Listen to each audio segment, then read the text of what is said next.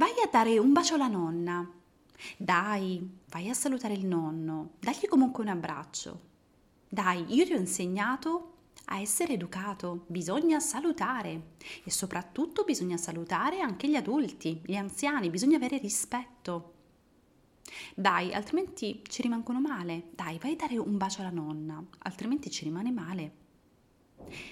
Quante volte ti sei trovata o ti sei trovato in questa situazione come genitore? Quante volte hai pronunciato queste frasi con i tuoi figli? Mm? E quante volte hai sentito queste frasi quando eri bambina, quando eri bambino? E ricordi come ti sei sentita?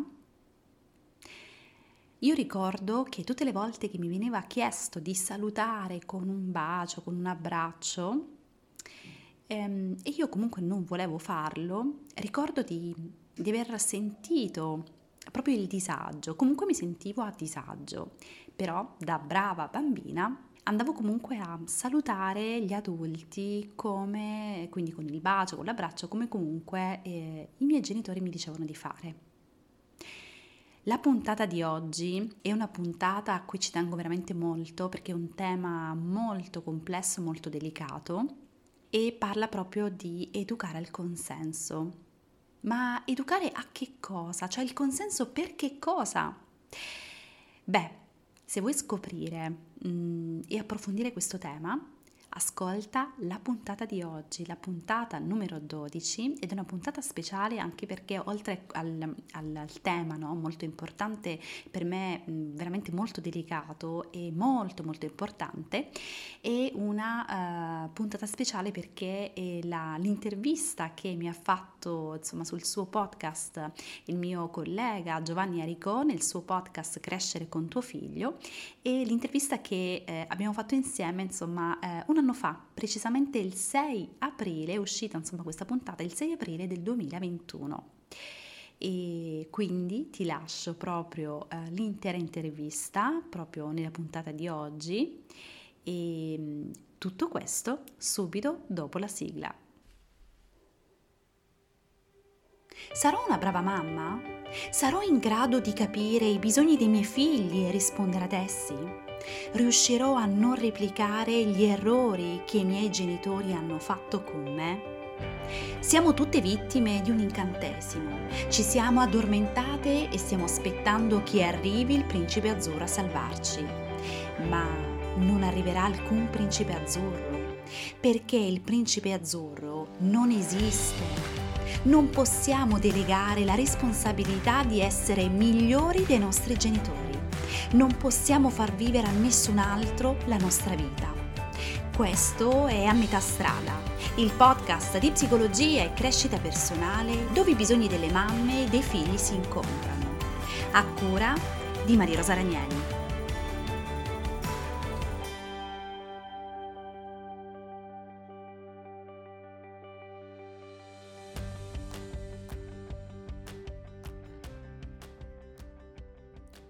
Puntata 98 di Crescere con tuo figlio, la puntata dove parliamo di educazione al consenso insieme a una collega, Maria Rosa Ranieli. Io sono Giovanni Aricò e sono insieme a Maria Rosa. Ciao Maria Rosa. Ciao Giovanni, ciao a tutti.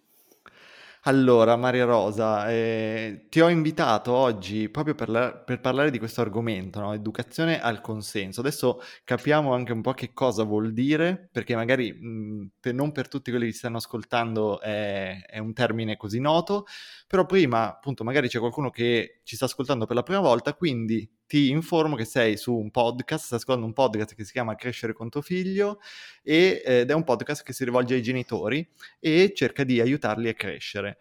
Se ti interessa approfondire, non so, qualche informazione in più rispetto a questo progetto, ti invito ad andare su crescerecontufiglio.com e lì trovi tutte le informazioni, gli episodi precedenti, eh, i link per contattarmi, per entrare nel canale Telegram. Eh, comunque, insomma, vai su crescerecontufiglio.com e trovi tutto lì. Ma veniamo a noi, Maria Rosa. Eh, prima cosa, presentati per chi magari non ti conoscesse, non avesse mai sentito, non ti avesse mai sentito parlare. Ok, molto volentieri. Eh, allora, intanto ti ringrazio Giovanni per il tuo invito, io sono molto molto emozionata e sono comunque onorata di partecipare a questo tuo podcast. Allora, io sono, ehm, sono, una psicologa e mi occupo nello specifico di uh, sviluppo uh, ed educazione, quindi psicologia dello sviluppo e dell'educazione e di, eh, nello specifico appunto di supporto alla genitorialità e, ehm, e crescita personale. Eh, faccio anche il supervisore psicopedagogico in uh, diverse, diverse, scuole della fascia d'età 0-6 anni e, e, quindi lì faccio appunto anche la formatrice, quindi cerco un po' di integrare, diciamo che la psicologia e l'educazione un po' fatto un po' po' il mix. Mm. E sono anche mamma di una bambina di due anni e mezzo e quindi mm, e questo cerco anche di portarlo no? nel, mio, nel, mio, lavoro come esperienza e, e, quindi, e poi il lavoro lo porto anche nella mia vita privata, quindi un po' un mix. Benissimo, grazie Maria Rosa e ti ringrazio doppiamente perché insomma adesso noi stiamo registrando questa intervista in piene zone rosse e chiusura delle scuole, so che per te quest'ora che ci siamo ritagliati è molto preziosa quindi ti ringrazio davvero di cuore per, per, il tempo che ci stai dedicando e per gli argomenti di cui parleremo. Infatti entriamo subito uh, nel, nel, nel mm. cuore del tema di oggi che è appunto educare al consenso. Ecco, partiamo sì. dalle cose semplici. Mm-hmm. Cosa vuol dire educare al consenso? Ok, allora bene, domanda, cioè ti provo a risponderti appunto così di getto e poi vediamo un po' di eh, approfondirlo. Eh, allora, eh, educare al consenso significa um, educare al rispetto, ovvero al rispetto di se stessi, al, al rispetto degli altri e a prendere proprio la, prendersi proprio la, la responsabilità delle proprie azioni, dei propri comportamenti. E, ehm, è un tema appunto abbastanza, abbastanza vasto, ehm, ma forse io vorrei proprio raccontare a te un po' alle persone anche che ci ascoltano anche il perché, cioè da, da dove, perché ehm, vorrei, perché sono così, è un tema che appunto mi sta particolarmente a cuore e anche da quanto tempo in realtà ci penso. Quindi se ti va ti racconto proprio un piccolo aneddoto. Sì, volentieri. Ok, allora eh, questo aneddoto risale un po' da un, un po' di anni fa, era, era mi sa il 2015-2016, io stavo facendo comunque, mm, lavoravo anche come educatrice in un nido e avevo diciamo l'ultima classe di, di, dei bimbi, quindi l'età 2-3 anni e ehm, all'interno di questa classe c'era proprio anche, poi si creano, no? si creavano proprio delle amicizie, no? delle, delle preferenze, quindi c'era questa coppia di bambine che erano particolarmente amiche e ehm, che cosa è successo? Adesso ehm, ut- utilizzo dei nomi di fantasia, quindi, mh, mhmm, quindi, c'era Martina e Chiara, loro erano molto molto amiche, passavano tutto il tempo veramente eh, al nido insieme e mh, mhmm, era il momento dell'accoglienza quindi la mattina erano le otto e mezza nell'accoglienza e è arrivata, prima è arrivata Chiara, quindi stavamo lì in giardino, dopo un po' arriva Martina. E allora Chiara che cosa fa? Va subito ad abbracciarla, a baciarla e in Martina invece con il suo non verbale, perché non voleva nemmeno parlare, però si distanzia. Quindi prende le distanze, più lei eh, indietreggiava e più eh, Chiara invece andava ad abbracciarla. E quindi diciamo questo è durato un po' alcuni secondi, interviene poi la mamma, interviene la mamma di, di Martina dicendo eh, vabbè ma Chiara ti vuole dare solo un bacio, un abbraccio, dai eh, abbracciala, è una tua amica, perché fai così? Più la mamma quindi invogliava no, la figlia ad andare e lei, lei diceva di no, lei si allontanava poi un po' per fartela un po' breve, perché questo non è che è durato chissà quanti, quanto, quanto tempo, però poi eh, diciamo lì mi sono sentita un po' di intervenire proprio per aiutare sia diciamo le bambine ma anche la mamma, no? perché poi il ruolo dell'educatore un po' è questo anche, no? dare parole, dare parola e, e voce a quelli che sono i comportamenti anche dei bambini. Allora lì un po' sono intervenuta proprio per ehm, per spiegare un po' a, uh, a Chiara i, i, il bisogno no, che in quel momento aveva Martina e a Martina anche il bisogno di Chiara che aveva comunque di abbracciarlo, però rispettando comunque entrambe le bambine.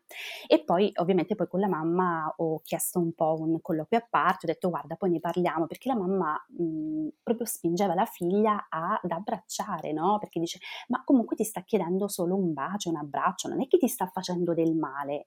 E allora lì proprio è nato proprio un semino, ho detto mh, mm, alt, quindi ti sto parlando appunto del 2015-2016, da lì poi piano piano ho aggiunto un po' di informazioni perché mh, cioè i genitori è importante che loro abbiano degli strumenti che ancora non avevano, perché con la mamma quando poi abbiamo fatto questo colloquio e poi gli ho spiegato poi l'importanza proprio, no? Se vogliamo anche qui ho, fatto, ho, ho parlato di questo esempio proprio per un esempio di come educare il consenso, se vogliamo. Perché educare il consenso non significa um, eh, cioè farsi rispettare nel momento in cui l'altro mi fa del male, ma rispettare quelli che sono i miei bisogni e fidarmi anche di quelle che sono le mie sensazioni e le mie emozioni. Mi immagino eh, che magari ne, insomma, nella testa di qualcuno che ci sta ascoltando adesso si, so, stia passando un pensiero del tipo, eh vabbè, che esagerata, insomma, alla fine era solo un bacio, era solo un abbraccio. Ma che problema c'è quindi? Qual è il problema a spingere un bambino a baciare o abbracciare anche se dice di no?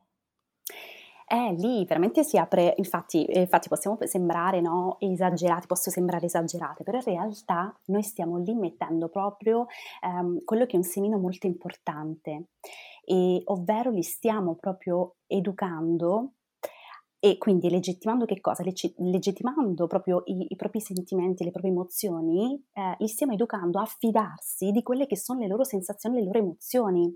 Perché adesso non proprio per esagera- esagerare oppure per non creare allarmismi, però è qui che, si, mh, che abbiamo proprio la chiave, noi possiamo dare proprio questa chiave ai nostri bambini eh, per prevenire quelli che sono poi i possibili abusi. E io qui non sto, veramente mi prendo tutta la responsabilità e non sto esagerando, ma è proprio così, anche perché se noi ci pensiamo, noi non possiamo stare, né vogliamo stare, né possiamo stare sempre con i nostri bambini. Anche perché non vogliamo no, diventare quei genitori elicottero, no? né quei genitori elicottero che appunto aleggiano e stanno sopra i nostri figli, nemmeno quelli non curanti. Noi dobbiamo fare, eh, noi che cosa dobbiamo dare ai nostri bambini? Gli strumenti, perché non possiamo stare sempre lì con loro.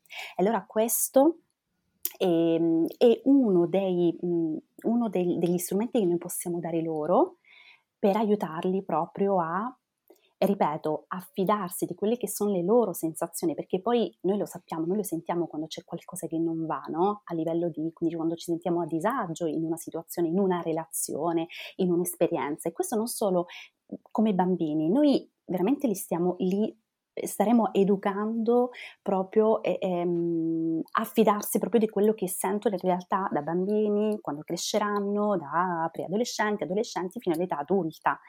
Quindi mh, mhmm, non so se, ecco, dimmi tu Giovanni, non so se ho risposto a questa, alla tua domanda. Sì, guarda, eh, io penso che questo sia un, un, argomento molto complesso, anche se apparentemente è semplice, eh, esatto. perché ehm, è chiaro che eh, associare il bacio di una bambina o il bacio della nonna a un bambino o una bambina all'abuso può sembrare eh, un, un, salto quantico.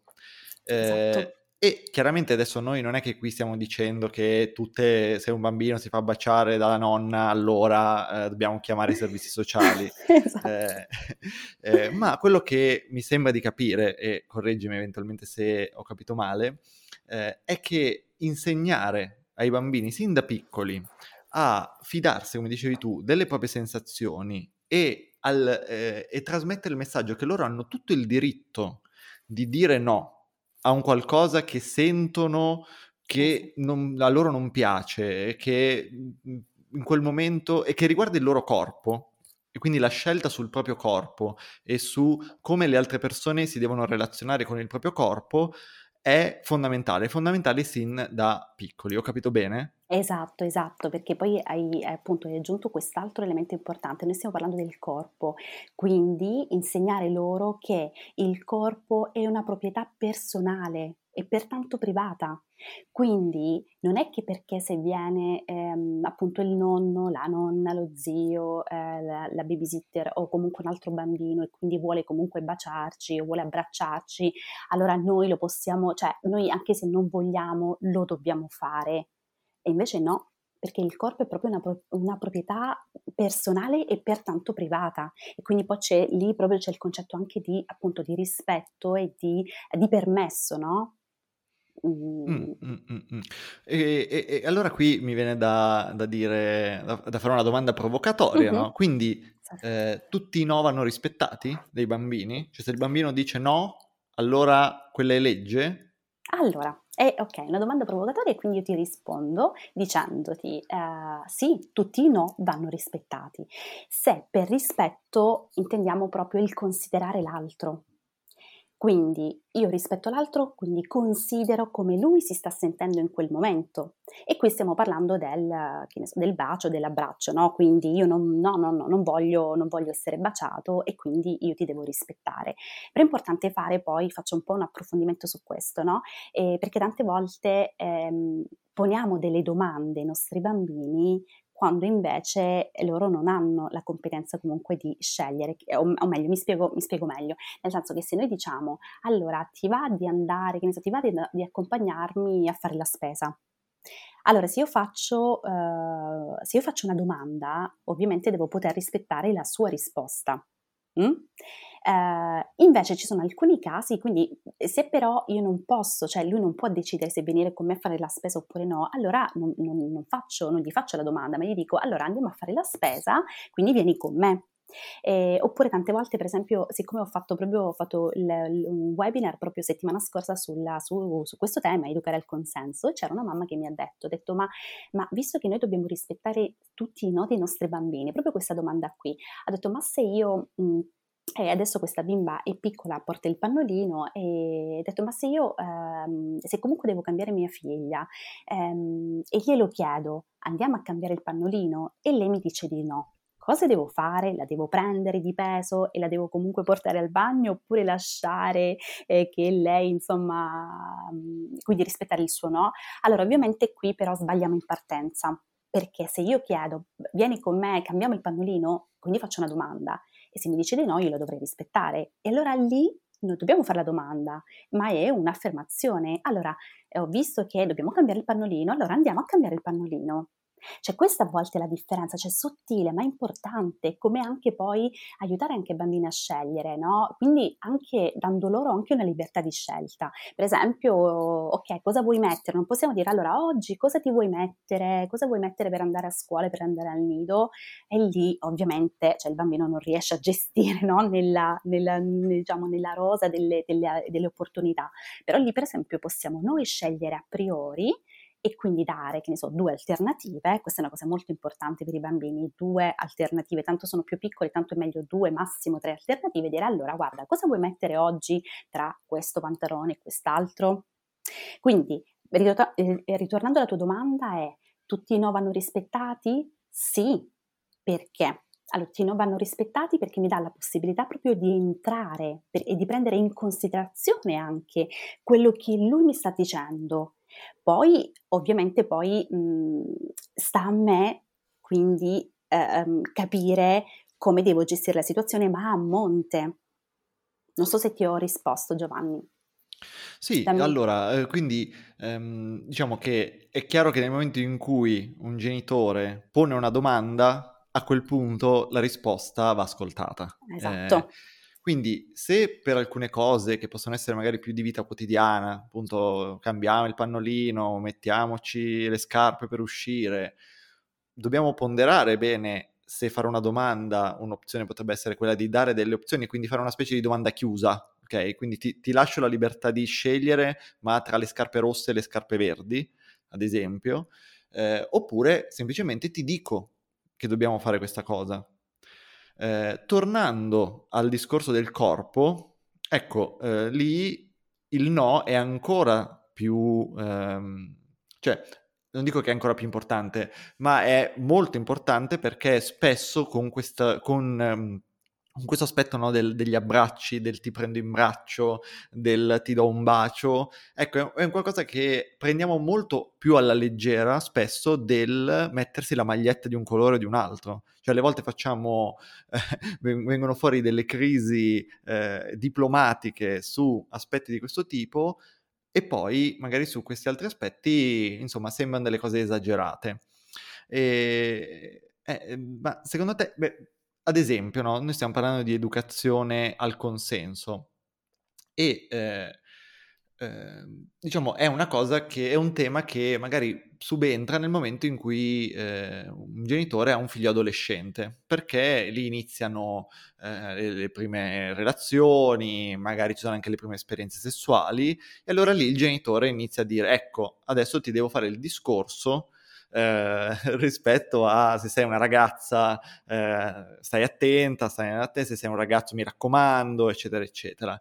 Ma perché partire in adolescenza? Cioè, o meglio, è un discorso da fare in adolescenza o, come dici tu, forse può avere senso partire già da queste piccole cose, piccole grandi cose in infanzia? Esatto, allora perché partire dall'adolescenza? Appunto, lì non stiamo più educando lì in realtà stiamo facendo prevenzione sessuale, perché la sessualità viene vista come, ehm, cioè l'educazione alla sessualità viene vista come, ah ok, un argomento, come dici tu, facciamo il discorsetto, no? un argomento da adolescenti, preadolescenti, quindi eh, io è arrivato, c'è mia figlia che ha 14 anni, 13 anni, e allora devo comunque affrontare questo tema, ma in realtà lì non si sta facendo educazione, ma si sta facendo prevenzione, e poi se in realtà io non ho creato questa porta, porta, non ho lasciato questa porta aperta e i nostri figli poi non è che poi a 14 anni ci parlano delle loro esperienze sessuali, no? E poi educazione sessuale non significa, no, noi la confondiamo con l'atto sessuale, no? Ma educazione sessuale è educazione sessuale e affettiva. E allora lì in realtà dobbiamo iniziare molto molto tempo prima. In realtà dobbiamo iniziare quando i nostri bambini iniziano a farci domande. Quindi quando iniziano a chiedere perché perché mamma io ci sono, no? Come, come, come sono arrivato qui? Allora se tu ci pensi si abbassa no? di gran lunga l'età, perché lì io, mia figlia che ha due anni e mezzo, ha iniziato proprio con il, mm, no, il momento, il suo percorso proprio dei perché, quindi per qualsiasi cosa, no, perché, perché, perché. Allora lì io genitore devo essere già pronto a, um, a, a, rispondere alle loro domande, perché arriveranno le domande, come sono arrivata qui? E noi diciamo, no, raccontiamo eh, della pancia, tu prima eri nella pancia, adesso mia figlia sa che prima lei era nella pancia, ma arriverà il momento in cui mi dirà e come ci sono arrivata lì e come sono uscita.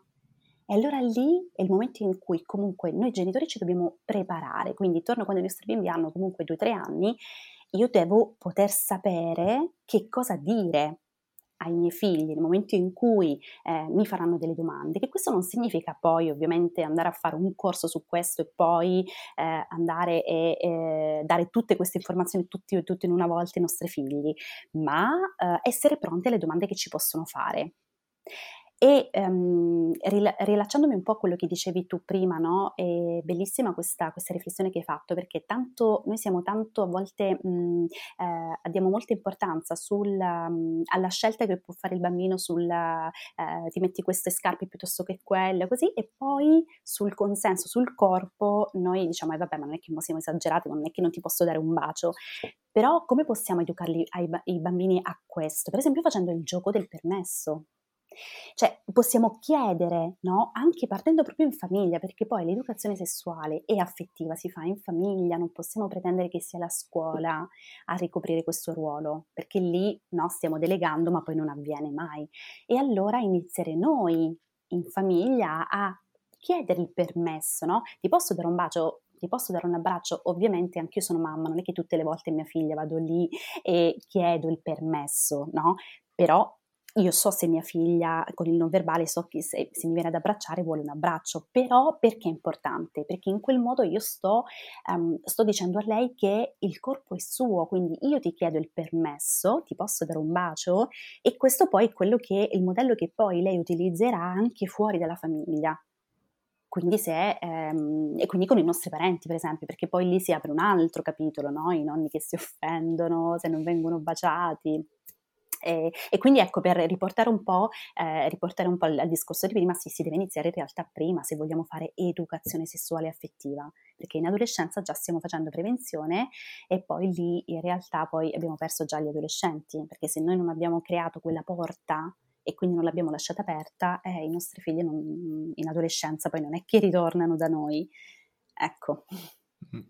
È molto, è molto bello quello che tu dici eh, perché ci aiuti a riposizionare il tema della sessualità. Eh, quando si parla di sessualità spesso si pensa, ok, come spiego come nascono i bambini? con i più piccoli oppure con i più grandi l'atto sessuale ma la sessualità è qualcosa di molto più complesso e, come giustamente tu dici, è strettamente legata all'affettività, alle emozioni e a, al permesso, no? al consenso. No? Per questo ci tenevo tanto a parlarne, eh, perché eh, è molto bello questo che tu dici, eh, cioè la differenza che c'è tra il dare un bacio e dire ma dai, fatti dare un bacio e il posso darti un bacio, posso abbracciarti, posso prenderti in braccio?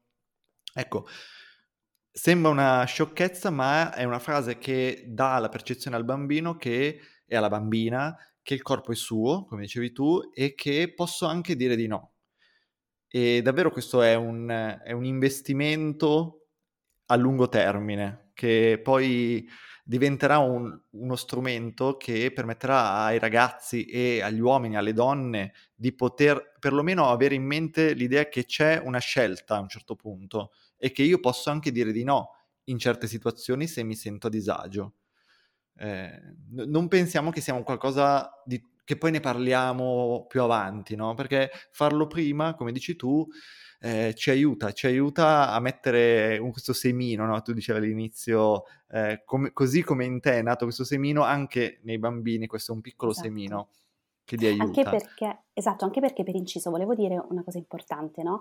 Allora, chi vuole comunque, se tu ci pensi, no? Cioè chi vuole com- avere, se, avvicinarsi a una persona, no? Quindi dare un bacio, un abbraccio, e ehm, non è che per lui, non è che fa qualcosa di male, Esatto, perché comunque se mi voglio avvicinare, ti voglio baciare, allora io ascolto il mio bisogno, non tengo conto però del bisogno dell'altro, quindi io non è che mi chiedo, che ne so, su, con, con, te non è che mi chiedo, aspetta, ma Giovanni, cioè lo vorrà questo bacio, questo abbraccio? No, io rispondo per quello, questo è un mio bisogno, io in realtà non sto facendo nulla di male, ecco perché quando no, poi i messaggi che noi diamo ai bambini, ma ti vuole dare solo un bacio, quindi lo può fare, e no, perché chi, se tu pensi chi fa, chi fa un abuso sull'altra persona, non è che lui lo fa perché, ah, gli voglio fare del male, no, vado a rispettare, vado a soddisfare quello che è un mio bisogno, senza però tenere conto del bisogno dell'altro, quindi io nemmeno glielo chiedo se vuole avere, che ne so, anche un rapporto, no, con me, e questa è una cosa importante perché all'inizio, quindi quando io ho detto rispetto di me stesso e dell'altro, quindi noi stiamo facendo educare al, al, consenso, stiamo facendo educazione sessuale, educazione affettiva, ma anche per, cioè sia da una parte che dall'altra. Quindi sia come, ok, io rispetto il mio corpo, ma anche io rispetto bene il mio corpo, ma devo rispettare anche quello dell'altro, perché, e quindi dei suoi bisogni. Questo è proprio, no, il match proprio esplosivo che può veramente generare qualcosa veramente di, eh, se vogliamo, ge- sì, generare qualcosa veramente di, di prezioso, ecco. Mm-hmm. Senti, volevo chiederti se, mm-hmm. eh, insomma, nella tua esperienza, eh, vedi che su questo tema ci possono essere delle differenze tra i maschi e le femmine.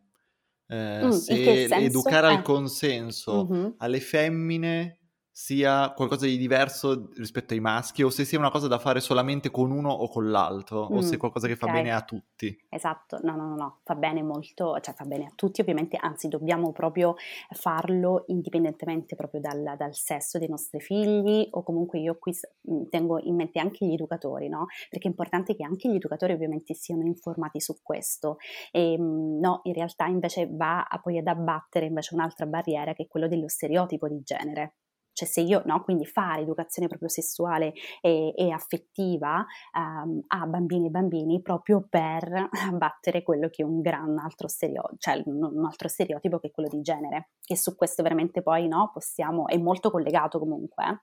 Eh molto molto eh, collegato. Ma, se, se, ti va magari di fare una riflessione su questo. Insomma. Su questo, per esempio, mi viene in mente, no, eh, rispetto alla differenza anche culturale, cioè è importante anche eh, proprio trattare i bambini appunto come bambini, come persone, quindi non, adesso mi vengono in mente un po' delle frasi, eh, non piangere, eh, sembra una femminuccia, oppure stai composta che sei una femminuccia, quindi già questa cosa femminuccia, no? E quindi non piangere, oppure eh, dai che sei un ometto, anche questa cosa qui, no? Considerare anche, eh, anche un bambino eh, come un piccolo adulto e quindi un ometto, dai questo no, gli ometti non piangono, allora lì veramente, ehm, veramente che cosa succede? Cioè che si svaluta no, la bambina perché quindi significa che se piangi sei comunque debole, quindi non che fai vedere una tua fragilità, quindi una vulnerabilità, quindi una forza in realtà, sei debole e al bambino tu lo stai proprio censurando, perché non è che perché un bambino maschio non ha le emozioni. E quindi se, se, se vogliamo proprio questi temi sono proprio molto collegati perché poi qui si, si collegano anche il, um, i giochi che noi offriamo ai nostri bambini quindi, per esempio, mi capita molto spesso in, lavorando con i genitori, eh, per esempio avevo una coppia che erano molto in disaccordo tra di loro perché avevano, hanno un bambino, un bambino maschio di 4 anni che vuole vestirsi per esempio da principessa. E questa cosa il papà lo manda proprio in, in crisi e mentre la mamma eh, dice va bene, magari io propongo altri giochi, però se lui vuole giocare con la principessa, vestirsi da principessa non fa nulla, il papà proprio è in crisi. E allora lì, per esempio, che male c'è? Anche rassicurare i genitori che non c'è nulla di male a vestirsi da, da principessa, la bambina se vuole giocare con, con la macchinina piuttosto che fare il pompiere no? Però se ci pensi è qui che poi noi trasmettiamo poi eh, a livello di generazione quello che è lo stereotipo di genere. Mm, mm, mm. È, è interessante come poi, insomma, tutto questo discorso sul consenso eh, potremmo riassumerlo proprio nelle due paroline sì e no, ok? È esatto. proprio tutta lì la, la, la differenza e quanto eh, sia facile di imporre un sì o un no su alcune cose, ad esempio puoi vestirti così, devi vestirti colì, puoi giocare con questi giochi o con questi altri, e quanto poi sia, ehm, appunto, passi in secondo piano invece il rispettare il sì o il no del bambino rispetto a, a questi temi. Alle, esatto, a quello che poi prova, no? Che poi è legittimare quello che lui prova, quello che lui sente, perché poi mi è venuto anche in mente, siccome so che abbiamo un autore in comune che amiamo, no? che è Winnicott, perché ascoltando appunto i tuoi podcast, e, ehm, allora mi viene in mente un po' questa frase che ho ripreso leggendo, cioè mi ricordo leggendo proprio il, um, il libro di Alice Miller, Il dramma del bambino dotato e la ricerca del vero sé, e lei qui è stata, poi lì quel libro è agghiacciante, no? perché molto, veramente, non so se l'hai letto, Giovanni Mai, sì, sì sì, sì. sì esatto. E lei dice che ehm, la relazione tra genitori e bambini è governata da un paradosso importante, ovvero i nostri bambini sono tanto dipendenti quanto disponibili. Quindi le dice, il nostro bambino è lì, non, non ci sfugge come ci è sfuggita nostra madre, e non, magari non è che si, si, allontana da noi quando non, non, ci sopporta più. Lui è lì, è presente e respira e assorbe tutto quello che noi viviamo, tutti i nostri messaggi, per, per una cosa, cioè i bambini vogliono solo una cosa da noi, essere amati. E per fare questo sono disposti anche a diventare quello che noi ci aspettiamo e quello che noi vogliamo. Quindi quello che Winnicott definisce falso sé quindi se noi, perché dico questo? Perché se noi, noi abbiamo un potere enorme, ovviamente siamo gli adulti, abbiamo no, più esperienza, abbiamo più potere nella relazione perché ovviamente dipendono da noi, no? Però sono tanto dipendenti quanto disponibili, quindi se noi utilizziamo sempre queste modalità quindi non significa, adesso magari per chi ci sta ascoltando, no? dice mamma mia, ma allora io tutte le volte dico dai vai a baciare tuo figlio, eh, vai, dai vai a baciare nonno. Eh, ok, non è che adesso eh, succede che poi no, non si può più riparare, però se io utilizzo sempre queste modalità e quindi non vado ad ascoltare quelle che sono le, le emozioni, le sensazioni dei, nostro, dei nostri figli, e ovviamente loro poi che cosa fanno? Si adattano a quello che all'immagine che noi vogliamo che loro rivestano, no? E, e, quindi poi si va a strutturare, poi lo sappiamo, no? Tu sei anche insomma terapeuta e quindi poi quando ti arrivano da te le persone con No, delle, eh, proprio che hanno strutturato il loro falso sé eh, e ovviamente eh, insomma è, è, lì che nasce. Quindi questa è la responsabilità veramente di essere genitori oggi. Secondo me questa mm. è una cosa proprio molto molto importante, perché alla fine loro si adattano, perché non hanno ancora la competenza, cioè non hanno quelle competenze per ribellarsi, poi magari lo faranno in adolescenza e allora lì c'è no, la prima rottura, o anche in età adulta. E però lì poi i bambini, se noi diamo sempre, queste, no, le, sempre la, queste, questo tipo di messaggi che quindi si devono adattare no, ai bisogni degli altri senza ascoltare i propri, poi si va a strutturare quella che poi no, è la, la struttura, cioè il falso sé. Ecco. Mm-hmm. Ma eh, hai, detto, hai detto delle cose molto importanti secondo me, perché eh, quando tu dici ehm, un bambino vuole essere amato e eh, insomma ci sono dei messaggi, questo vorrei, vorrei, sottolineare, ci sono dei messaggi che eh, entrano dentro i bambini, dentro, sono entrati dentro di noi anche quando noi eravamo bambini, perché ce li dicevano i nostri genitori, perché ce li dicevano le persone per noi importanti, che sono rimasti come delle, delle linee guida, che poi possono essere positive, ma possono alle volte anche essere meno positive. Quindi immagina adesso se, tu che mi stai ascoltando, no? prova a fare questa immaginazione, prova a immaginare eh, questa frase che ha detto Maria Rosa, quindi eh, io ho bisogno di essere amato e pur di essere amato sono disposto a tutto, sono disposto anche a dire di sì quando invece vorrei dire di no e prova a spostarla fra 30 anni. Immagina tuo figlio tra 30 anni, tua figlia tra 30 anni Ecco, una donna, un uomo che si trova in questa situazione in una relazione, è una persona che potrà avere una relazione sana? Non lo so, non lo so. Quindi è davvero un investimento quello di eh, lavorare sul consenso, sull'educazione all'affettività.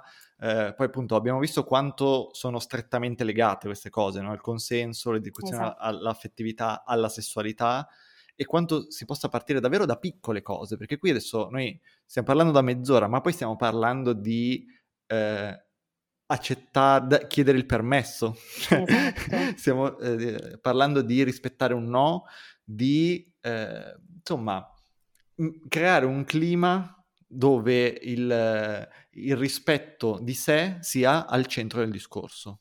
Esatto, esattamente. Mm. E, e, allora volevo chiederti, adesso magari c'è qualche genitore che ci sta ascoltando, che insomma queste riflessioni magari hanno detto, ma sai, mi hanno convinto, Maria Rosa e Giovanni mi hanno convinto con questo discorso, e, però adesso come faccio? Cioè come glielo spiego ai mm. nonni, come glielo spiego alla zia, come glielo spiego agli altri genitori quando si capita un qualcosa come quello che raccontavi tu all'inizio? Come okay. si può fare? Ok, ok. Eh, bene, perché poi dobbiamo andare no, nel pratico, dire bene. Esatto, okay, andiamo, andiamo nel pratico, andiamo nel pratico. Allora, si possono fare intanto tante cose. Allora, um, prima di tutto, allora, andiamo sul, più che sull'intervento, poi vediamo anche quando succede eh, lì per lì anche cosa fare, no? Vi riporto anche un'esperienza come mamma. Però, mh, intanto andiamo sulla prevenzione.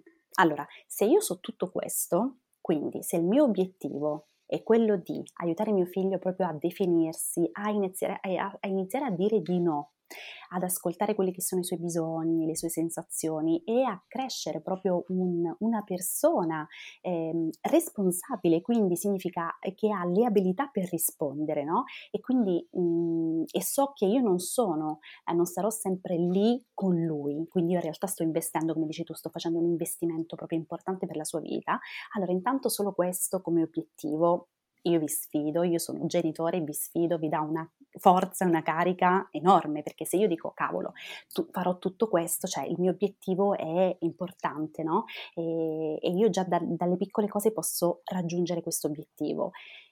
E allora cosa posso fare? Posso intanto quindi lavorare sulla prevenzione, no? Prevenire, quindi educare. Quindi intanto secondo me c'è proprio una differenza tra, una confusione in realtà tra il salutare quindi i nonni, quindi i parenti, insomma, salutare e il come salutare. Non è che noi stiamo, io vi sto incitando a crescere bambini che non salutano, perché no? Ok, no.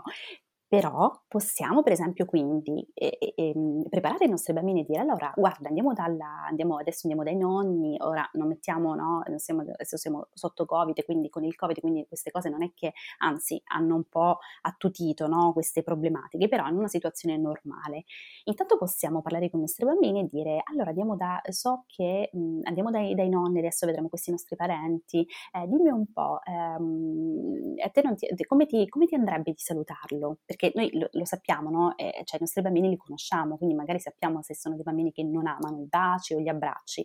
Allora possiamo decidere con loro, va bene, allora sai cosa, ehm, possiamo, cosa poss- possiamo decidere come salutarlo, quindi magari le salutiamo con un ok, una, una stretta di mano, un 5, e allora lì ovviamente noi dobbiamo un po' ehm, funzionare come dei mediatori, quindi noi dobbiamo fare proprio quel passaggio e mediare noi con i nostri, che siano i nostri genitori, gli altri nonni, eh, che siano i parenti, quindi comunque glielo possiamo dire. Allora, ehm, c'è mia figlia, per esempio, che non vuole essere baciata, però ha inventato un nuovo saluto e quindi lavorare proprio sul gioco anche, no? E quindi lì dobbiamo proprio noi intervenire per mediare, quindi li possiamo magari contattare prima quindi no, dire guarda allora eh, abbiamo inventato questo nuovo gioco e ci salutiamo in questo modo perché proprio lei non vuole, no? non vuole essere baciata, non vuole essere abbracciata e quindi legittimare in realtà, perché lì è molto importante, no?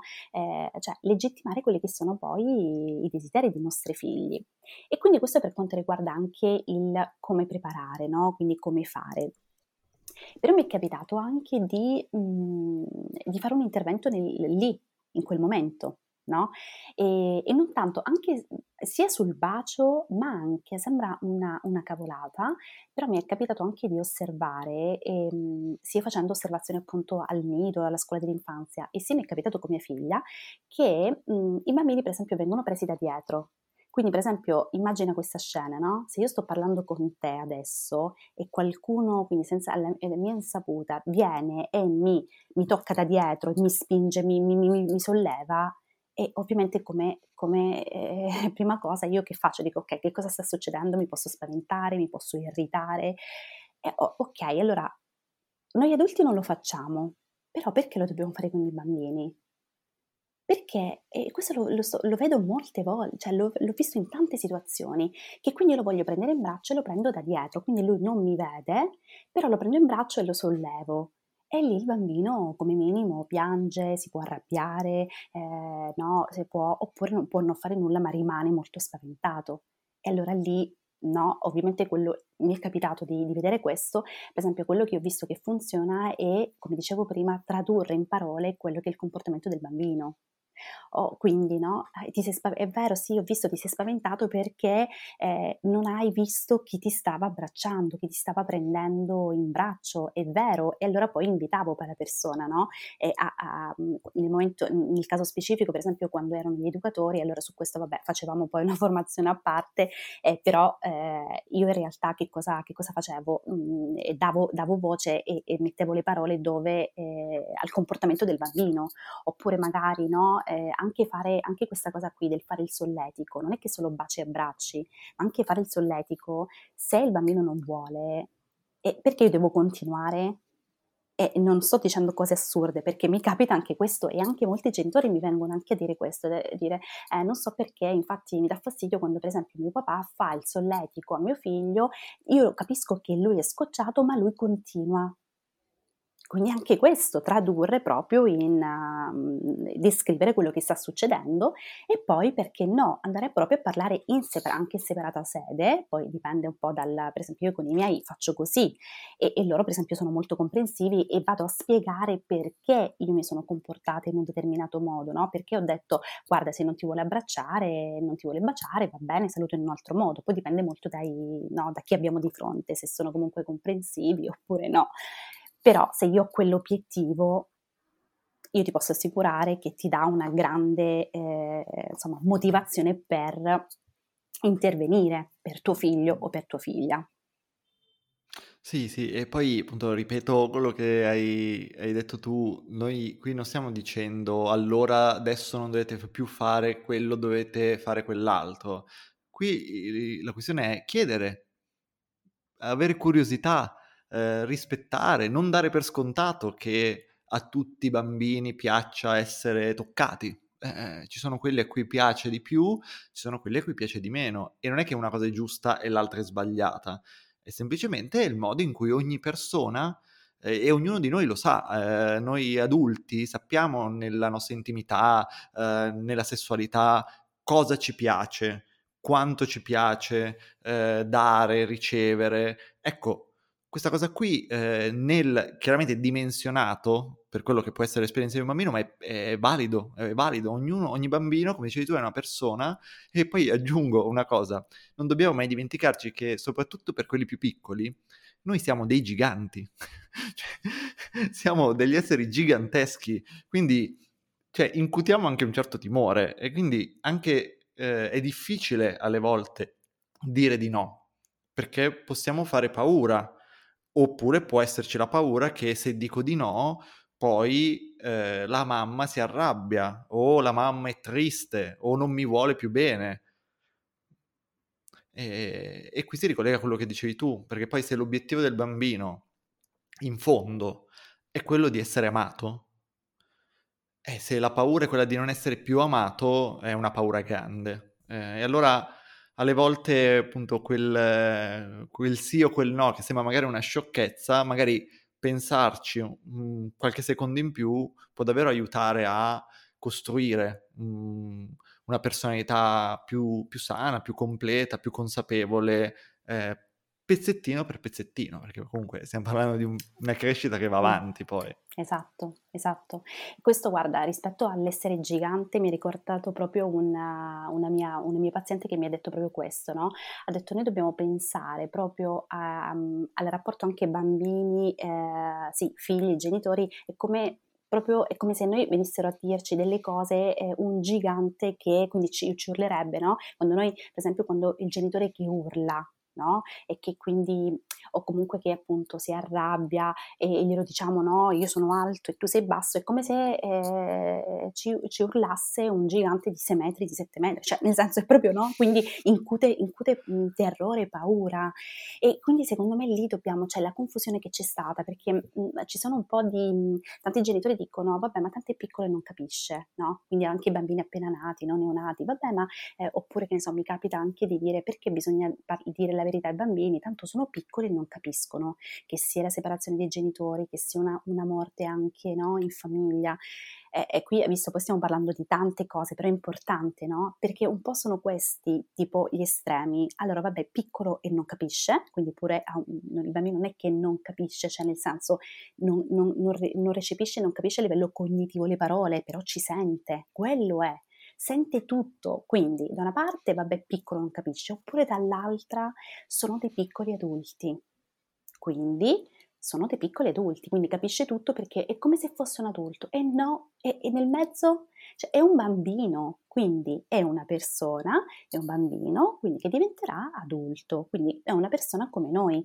Però questo è importante perché se io ovviamente lo definisco come un piccolo adulto, ovviamente vado a utilizzare le categorie che io come adulto utilizzo e allora non lo, rius- non lo riuscirò a comprendere, perché se mi dice di no oppure si arrabbia e mh, lancia gli oggetti, si rotola per terra oppure fa quelli no, che tanto eh, vengono chiamati capricci, e allora io dico vabbè ma perché si comporta così? Cioè, perché? Perché io adotto delle categorie no, adulte e quindi se io non lo faccio perché lui, perché non riesce a calmarsi, ok, ho capito che è arrabbiato, gli ho detto di aspettare perché io devo fare questa, finire questa, questa chiamata eh, perché eh, però non riesce ad aspettare. Beh, non riesce ad aspettare perché è un bambino e significa, eh, qui cioè, apriamo un mondo ehm, a livello anche di eh, strutturazione del cervello è totalmente diversa a livello proprio di sviluppo del cervello. Quindi questa secondo me è una cosa molto importante, partire proprio dal, um, dal capire come è fatto un cervello sia di un bambino o di un adulto perché non è vero che sono uguali, cioè dare proprio, io questo è un po' quello che faccio, no? poi ho visto anche, anche tu nel, nel, nei tuoi contenuti, no? dare delle informazioni ai genitori, perché tanti non è che mh, mm, non, non, non, lo fanno perché sono cattivi no? i genitori, no, non lo sanno. Quindi questo è un po' l'aiuto che vogliamo dare noi che ci occupiamo di questo, no? dare delle informazioni affinché possano eh, prendere delle scelte in modo responsabile. Ecco. Grazie, grazie Maria Rosa e guarda, mi, mi dai l'assist eh, per eh, insomma andare anche verso la conclusione di questa nostra intervista. Potevamo parlare per eh, sì, esatto. chissà quanto tempo, però poi magari insomma se è un argomento che, che, interessa scrivetemi poi su Telegram e insomma magari avremo modo anche di fare delle altre chiacchierate. E quindi Maria Rosa, volevo chiederti dove eh, i, insomma, i genitori che ci stanno ascoltando ti possono trovare per ringraziarti e per farti i complimenti per il tuo lavoro. Grazie Giovanni. Allora, intanto io ho il, il sito, un sito internet, quindi marirosaranielli.it. Eh, sono molto attiva su Instagram, che quindi mi potete trovare come Maria Rosa Ranielli, psicologa ci sono anche su, su, TikTok con dei piccoli video, quindi sto sperimentando anche questa piattaforma dove ho visto che ci sono tanti tanti genitori e lì mi trovate come Maria Rosa Ragnelli Psai e poi ho un canale, un canale Telegram, Educatori Responsabili Diventiamolo Insieme, eh, che al momento è un canale chiuso, quindi potete comunque scrivermi attraverso comunque su, su Instagram o attraverso la mia mail che magari poi posso, posso lasciare, eh, che è ragnelli.marirosa.gmail.com e quindi poi vi do proprio il link per accedere. Ok, ok, quindi basta scriverti e poi ci sarà un link per poter accedere al canale Telegram. Sì, Perfetto. Esatto. E, ehm, allora ti ringrazio Maria Rosa e eh, colgo l'occasione anche per ringraziare tutti i genitori che eh, stanno sostenendo Crescere con tuo figlio tramite Patreon perché, perché sono, stanno partecipando al Revolution Lab, che è appunto il laboratorio per genitori rivoluzionari che ho creato eh, un annetto fa e che insomma mi permette di avvicinarmi in modo più accessibile rispetto alla media eh, ai genitori che sono interessati a qualche risorsa in più e entrare più in contatto con me. Quindi se, se fossi interessato eh, trovi il link nella descrizione oppure sul mio sito internet crescerecontuglio.com c'è il link per accedere al Revolution Lab, è un sistema di abbonamento mensile eh, dove puoi scegliere il tuo, diciamo, il il tipo di contributo che ti interessa maggiormente e potrai accedere a delle risorse extra oppure a un maggiore contatto con me. Eh, io direi che ci siamo, abbiamo detto un sacco di cose, eh, ti ringrazio ancora per il tempo che ci hai dedicato e io saluto tutti quelli che ci hanno ascoltato fino adesso e vi do appuntamento alla prossima settimana. Grazie a te Giovanni e ciao. Ciao a tutti. Ed eccoci arrivati alla fine di questa puntata, una puntata mm, lunga, densa e, e profonda, mm, a mio parere. E, um, voglio lasciarti però proprio con, um, e, diciamo, col ribadire il fulcro proprio di questa riflessione noi dobbiamo comunque ehm, conoscere, dobbiamo sapere, e io in questa puntata appunto ehm, lo dico, mm, lo ribadisco, che mh, mm, c'è un importante paradosso che governa la relazione tra noi e i nostri figli. Nostro figlio, nostra figlia, è tanto dipendente quanto disponibile. E già, nostro figlio o nostra figlia non ci sfugge come ci è sfuggita nostra madre o nostro padre quando noi eravamo piccoli. Non si allontana quando non ci sopporta più, è troppo stanca o sta male per prendersi cura di noi. I nostri figli sono lì, sono disponibili. I nostri figli ci sono, sono presenti e desiderano soltanto una cosa, essere amati e riconosciuti per quello che sono e per avere questo sono disposti a tutto, anche a negare il loro vero sé, per diventare quello che noi vorremmo che fossero. E allora, se hai domande per farmi sapere anche che cosa, qual, è, qual è la tua riflessione mh, mm, che eh, insomma è, è, nata, che nascerà dall'ascolto di questa puntata, eh, puoi come sempre scrivermi anche su, anche su Instagram in direct, che è uno dei social che io utilizzo molto potrai scrivermi comunque anche se ti va, mi puoi trovare anche sul, su Telegram e um, puoi condividere questa puntata eh, o comunque il mio podcast con eh, i genitori eh, che, a cui pensi insomma possa essere di aiuto.